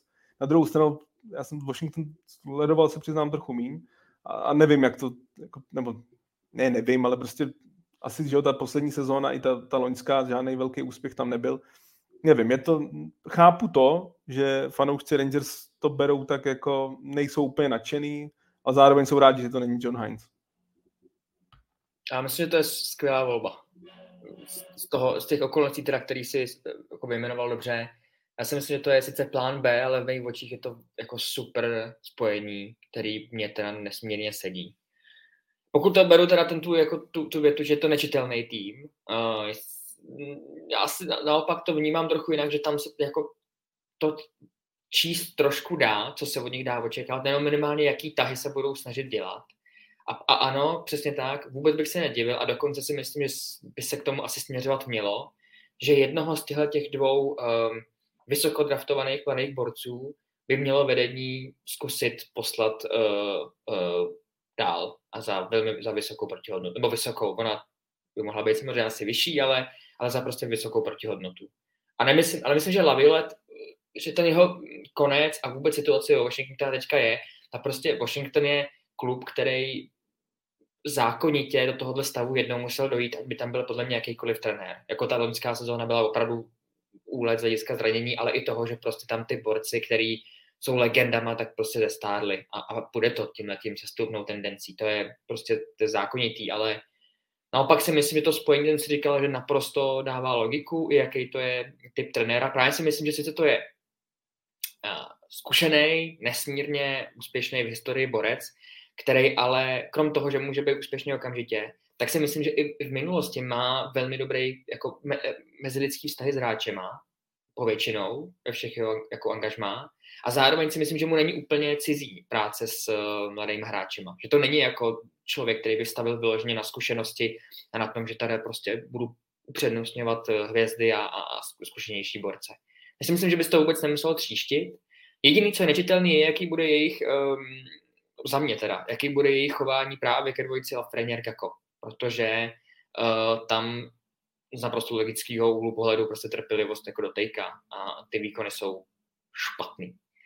Takže uh, teď je zajímavá otázka, koho z nich by případně jako poslat, že jo, případně nebo uh, do, do jiného klubu, protože prostě ta situace je tak strašně jako podobná u obou dvou. Um, ale jo, no, jako to, tohle je největší téma, ten zbytek je podle mě vlastně docela jako daný, že, že ta, tam jako nemyslím si, že by bylo dobré do toho jako extrémně zasahovat, že naopak nejlepší a mnohdy nejtěžší řešení je nedělat nic uh, s, tím, s tím zbytkem. A to podle mě u Rangers teďka je, že teďka jsou fakt na tom jako, jasně je to špatný, není to ideální tata, ale nemyslím si, že, ta, že to jádro jako je nějakým způsobem blbý a právě těžká písemka je se nerozhoupat k nějakému strašlivému bláznovství, který by to mohlo jako rozsypat. No a to je právě proč se bojím, že jsou jako nečitelný, protože si myslím, že má obrovský vliv majitel klubu na práci generálního manažera. Což nebejvá ve všech klubech stejný, ale myslím si, že v New Yorku Jim Dolan má prostě obrovský vliv k tomu, na to, co Drury udělá. A tady si, proto vlastně to, ta nečitelnost pro mě je vlastně, jestli teda vymění jednoho z těch mladých, nebo vymění oba, nebo nevymění žádného.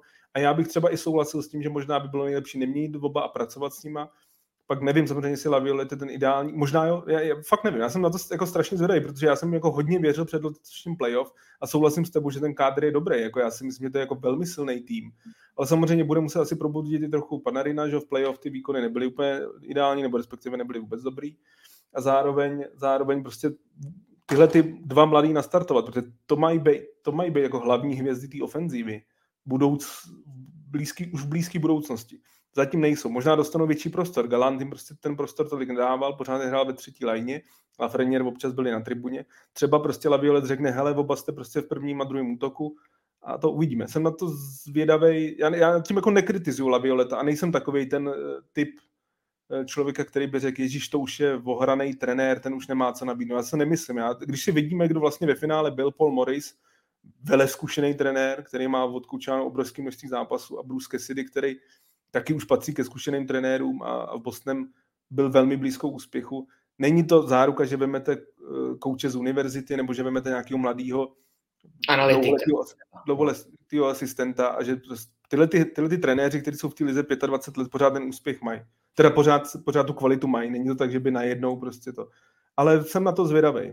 Jako vím, že to nebyla úplně ta první volba, ale jako může to být velmi dobrá. Může být Eh, já bych tomu jenom dodal, že Kápo Kako má smlouvu ještě na jeden rok, kdežto Alexis Lafreniere eh, ten bude vyjednávat eh, prodloužení kontraktu, je teď chráněný volný hráč, takže myslím si, že co se týče těch, těchhle dvou, tak Kako zůstává ještě na rok, potom se uvidí. A teď je otázka, jestli tedy podepíšou nějakou krátkodobou smlouvou i Lafreniera, nebo ho rovnou vymění. Aspoň bude levný po těch výkonech. Já, mus, něco pozitivního to sebou přinese, to jo. Z jiného soudku Petr Koželuch eh, se ptá na situaci okolo Alexe de Brinketa. Jak eh, nahlížíte na tu eh, aktuální situaci, kdy se mluví o výměně a případně, kde byste ho rádi viděli? Ve Winnipegu, Petře, ale to se asi nesplní. Uh, to se uh, uh, tak kde, kde bych ho rád viděl? No, tyjo, já musím říct, že k němu teda absolutně nemám žádný jako fanouškovský pocity k Debrinketovi. Je to jako talentovaný furt mladý hráč, ale uh, se nemusí bavit o práci. Jestli tam tyjo, nějaký klub, který by mě jako napadl, Klidně převezme linku Matěj, já se tam myslím, jestli nějaký Detroit. který... Detroit, nejvíc se mluví o Detroitu. Eh, je to Američan, podle mě nechce prostě zůstat v Kanadě. Eh, myslím si, že není to stoprocentní, ale že je velká šance, že bude před draftem vyměněný do nějakého týmu z Ameriky, kde podepíše dlouholetou smlouvu. To je to. Proto, jak si řekl ten Winnipeg, tak jsem se zčervenal, nejenom, že zasvítilo opět teda sluníčko na mě, ale zároveň jsem se zasmál, protože Winnipeg si myslím, že je úplně poslední adresa. Kde, no, to jsem řekl, kde by to, Winnipeg, ale to se rozhodně nestane. Kdyby byl jako dlouholetá smlouva, no. Asi ten Detroit se mluví hodně o něm, no, protože já si myslím, že Detroit bude agresivní. Já dneska jsem to zrovna napsal na, na Twitter 30 milionů pod platovým stropem, uh, pět draftových pozic v prvních dvou kolech a sedm let bez playoff, já si myslím, že Detroit už, že tam trošku dochází trpělivost, že tam jako je budování toho týmu, chápu, že je kontinuální, ale zároveň prostě e, nemůže ta trpělivost být věčná, těch fanoušků, on ani že ten basketbalový klub tam za moc nestojí v posledních letech, takže si myslím, že tam že Steve Eisenman bude aktivní a možná to bude Debriken, možná to bude třeba Pierre-Luc Dubois, o kterým se samozřejmě nějaký hodně mluví, pro mě je vlastně nejzajímavější ten tým teď toho následujících týdnů je právě třeba Winnipeg, protože tam se jako o třech, čtyřech hvězdách mluví, že za měsíc v tom klubu nebudou, ale zároveň za ně může Winnipeg hodně získat, takže jsem zvědavý, co se bude dít tam. Ale Detroit si myslím, že je jeden z týmů, který se může, může o nějaký tyhle ty hvězdy, jako je Debrikent nebo jako je Dubois zajímat. A už jsem naznačoval uh, situaci Ivana Barbašova ve Vegas, uh, kterému končí smlouva. Koho místo něj, případně Kajklovi? A Matěj Stoker se ptá, co Taylor Hall? Taylor Hall ne. To si myslím, že... No, Buffalo to, Buffalo to úplně ne, neklapalo. Dal tam dva góly za půl roku, takže... Ne, jako to mluví se, ono se, Hall, Hall, Hall má smlouvu, že mluví se o něm, že by mohl, že by mohl být uh, odejít, aby byly třeba peníze na Bertuciho nebo někoho jiného. Takže to je jako těžký. A k tomu Barbaševovi, no tak eh, měl skvělý playoff, byl možná nejlepší posilou, nebo nejlepší posilou eh, ze všech, co, co byly před trade deadline vyměněný do, do týmu na playoff. Ale zároveň největší. tím, největší. Jo, jo. Hmm, zároveň tím si myslím, že si může jako do, velmi dobře vydělat, takže prostě buď to se rozhodne, že bude hrát za míň ve Vegas v line, která s Maršisovem a Eiklem skvěle fungovala, anebo prostě si řekne, chci si vydělat super peníze a půjde někam jinam do týmu, který ten prostor má. Vegas ten prostor na nějakou velkou smlouvu nemá. A jenom ještě krátce, Petr Knápek se ptá na Espera Brata, eh, co říkáte na tu novou smlouvu z Devils na 8 let za téměř 8 milionů dolarů ročně. Podle mě to trošku přestřel. A my se teďka sekli, se mi to vrátilo zpátky, tak mám radost, že, že, že teďka máme nějaký výpadek internetu, ale e, přestřel, no já myslím, že, já myslím, že není. Že, že to je, e, že oni vědí po, po úvodních několika měsících toho ročníku, co tam je a, a myslím, že to je stejný případ e, nebo že je dobrý na to nahlížet podobnou optikou jako před loňskými velkými podpisami jako u Norise a u, u Šticleho a u dalších hráčů, že prostě ty peníze tam dotečou, alespoň myslím z toho hlediska, že budou jinak vnímaný po, po zvýšení a zvedání se platového stropu.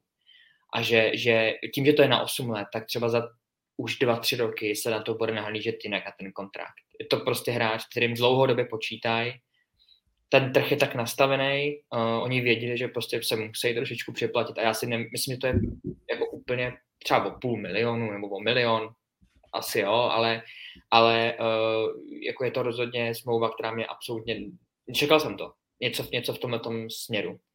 A, a jenom tím dávají jako doložení toho naprosto logický, že s touhletou partou oni počítají, že tam v dohledné době uh, velký úspěch bude. A, a to je asi klid na práci, ale myslím si, že právě naopak, že to úplně přestřel není z hlediska toho, jak se bude v dohledný, v dohledný už době. To není otázka dlouhých let, ale, ale třeba rok, dvou, tří let vnímat nahlížení na podobné smlouvy. Teďka to je vlastně jako vnímaný jako, ano, střel, ale, ale nebude to tak. Souhlas, za mě taky, já bych nesouhlasil s tím, že to ústřel, myslím si, že, že, že, že Jesper Brett je jako velmi dobrý hráč ale co je tam vnímavé, jako je trošku rozpoluplný, protože když se na něj dívá jako lidi analyticky, tak to je naprosto analytik darling a ty by mu dali možná ještě větší smlouvu. Říkají, že tohle je naprosto jako styl z pohledu podpisu. Uh, lidi, kteří zase úplně tu analytiku tolik neuznávají, tak to zase vidějí trochu opačně, možná třeba jako Tomáš. Eh, za mě, já na to se dívám takhle. Pokud to bude Jesper brát ze základní části, tak je to naprosto superová smlouva. Jako naprosto, naprosto skvělá, protože to opravdu patřilo k jedním nejlepším křídlům celé ligy. Pokud to bude Jesper brát z playoff, kde to byl jeden z nejhorších hráčů Devils, tak to je velký průser. Takže si vyberte, já si myslím, že to bude někde mezi, já myslím, že to je v pohodě smlouva. Samozřejmě ta dílka vždycky prostě 8 let eh, to, ale pořád není to zase jako starý hráč, jo, takže prostě a ty musíš dát to prostě musíš dát, tam je to jako bez diskuze. Tyhle těch... A to, tohle je jiný, že třeba když se bavili u toho Seversna, tohle jako z hlediska je úplně jiná situace. To je přesně úplně tak, je mladší a to, takže za, za, mě je to úplně v pohodě. Myslím si, že prostě v tom jádru Hirschir, Jack Hughes, Jack Hughes je výborně podepsaný, ta, to je jako skvělá smlouva, Hirschir vlastně taky, takže v to, tom, tohle je takový to troj jádro. Já jsem spíš zvědavý, jestli zbydou ty peníze na Timo Mejera, který možná půjde k arbitráži, možná bude vyměněný, uvidíme, to bude, to bude zajímavý sledovat, protože já si pořád myslím, že Devils půjdou po Golmanovi. Já si prostě nemyslím, že s Vítkem Maničkem a s Akirou Schmidtem půjdou do příští sezóny. Možná se pletu, možná jim dá ještě rok šanci, ale já si myslím, že budou agresivně pro brankáře a pak by asi nebyl prostor po, pro Mejera. Eh, jelikož Honza už eh, bude muset běžet do práce, tak se s ním pro tentokrát uh, rozloučíme trošku dřív. Díky Tome, díky, díky diváci za přízeň a já jdu, je to tak, desátá hodina odbyla, jdu do fachy. Mějte se hezky. Díky, ahoj. Měj se, Denny, čau, čau. A s Matějem ještě uh, doprobereme uh, takové poslední téma, uh, a to je nadcházející draft protože eh, tak, jak to vždycky bývá, tak po sezóně se blíží eh, volba talentovaných nadějí. Jak to tedy zhruba dva týdny před draftem vypadá a jestli se něco změnilo, nebo co třeba přinesl ten draft combine, kde vlastně se mladí, mladí hráči ukazují potenciálním zájemcům. Tak ten combine si myslím, že tam nejdůležitější, možná víc než ty fyzické testy, jsou ty, ty pohovory s těma hráčema, že tam v podstatě, že ty hráče je obrovské množství, takže ty týmy tak jako líp se ještě získají nějaké ty, ty, ty informace o těch určitých jedincích. Nemyslím si, že na tom úplně na té špičce toho draftu by se nějak výrazně něco změnilo. Ten předpoklad eh, samozřejmě Conor Bedard je neoddiskutovatelná jednička, byl by to naprostý šok, kdyby nešel jako první hráč Adam Fentily zřejmě jako dvojka, i když Leo Carlson hrál velmi dobře na mistrovství světa a taky se o něm mluví. Anaheim je tým, který velmi často na draftu překvapil. Třeba překvapí znovu, ale za mě třeba, kdybych já si měl vybírat, tak pro mě je Fentily jednoznačně druhý nejlepší hráč. X-faktor celého toho draftu je samozřejmě Matvej Mikčkov. To je, to je to vlastně i už směrem k tomu kombajnu, tak vlastně taková asi nej, důležitější zpráva, i když je jako velmi častá, kort ještě v politické situaci, jaká je, tak ruský hráči tam nebyli na tom kombajnu, to znamená, že zase ten přístup, ta informovanost v těch ruských talentech je pro ty kluby výrazně menší než u jiných hráčů. Jsem, jsem jako zvědavý, eh, jak Matej Mičkov se kvůli tomu propadne, protože z pohledu talentu je to top 3 hráč toho draftu.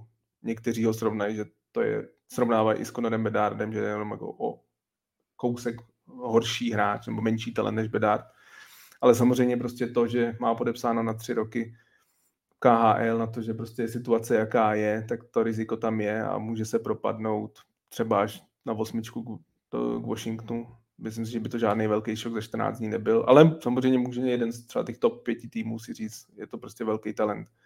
Radši si počkáme a vememe ho na úkor třeba jiného talentu, který tam jsou. Co se týče toho jako nějakého třeba československého pohledu, který je samozřejmě vždycky že, tady víc sledovaný, tak já si myslím, že Dalibor Dvorský tím, těma výkonama na 18. si jako upevnil tu pozici v to desíce. Myslím si, že by bylo překvapivý, kdyby nešel v té top desíce, že, že to jako, není to center úplně samozřejmě jako Bedard, jako Fentily, jako třeba Will Smith nebo Leo Carlson, to si myslím, že ne, ale myslím si, že by to mohl být jaký ten pátý center na draftu, takže třeba kolem nějaký sedmý až desátý pozice by mě vůbec nepřekvapilo, kdyby šel na řadu. A z toho, pak eh, z toho českého hlediska samozřejmě Eduard Čalé je nejsledovanější jméno. Já, já se přiznám, že pro mě je to pomičkovový možná, jako druhý největší takový jako otazník. Protože podle mě všichni vědí, že ten kluk má talent. Jako, že to je prostě evidentní, jako, že hokejový talent tam je.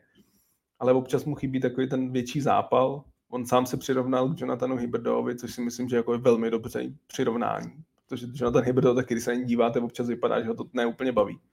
Ale zároveň občas vykouzlí prostě dvě neskutečné asistence za zápas.